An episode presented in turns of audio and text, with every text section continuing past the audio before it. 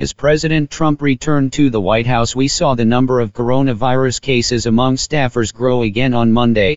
The most high profile was Presidential Press Secretary Kayleigh McEnany, as we also learned that two of her press office deputies had tested positive in recent days.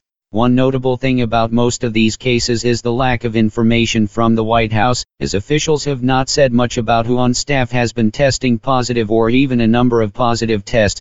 The bottom line is we have no idea exactly how many virus cases there really are impacting President Trump's staff.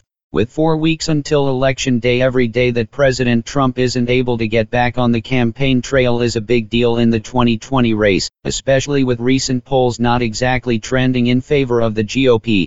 The president's doctor wouldn't say on Monday when he thought Mr. Trump could resume campaign work, as he was supposed to be holding a rally today in Flagstaff, Arizona. I guess we also have to still wonder about the next presidential debate which is slated for October 15th a week from Thursday.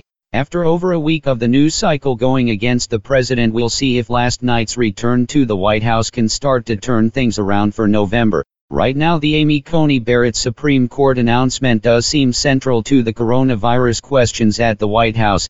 As Monday we found out about more positive infections of people who attended that Rose Garden event on September 26, but without a full contact tracing effort it's hard to know just how much spread occurred. We do know enough at this point to say that there is certainly a big cluster of virus cases associated with President Trump and with the White House, but we still don't know the answer to the biggest question which is when did President Trump test positive for the virus.